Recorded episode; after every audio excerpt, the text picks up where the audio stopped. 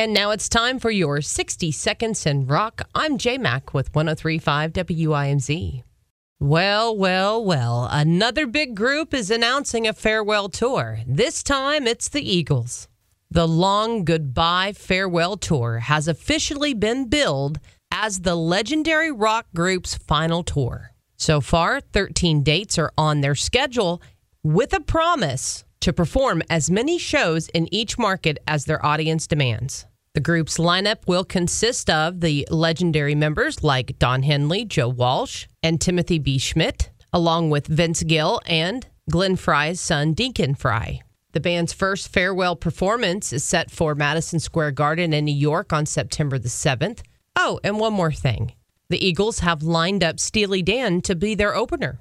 I've got my fingers crossed that they're going to add a few more dates to this tour that are a little bit closer to Knoxville. We'll see. For more information about the Eagles and their tour, go to eagles.com. And that, my friend, is your 60 Seconds in Rock.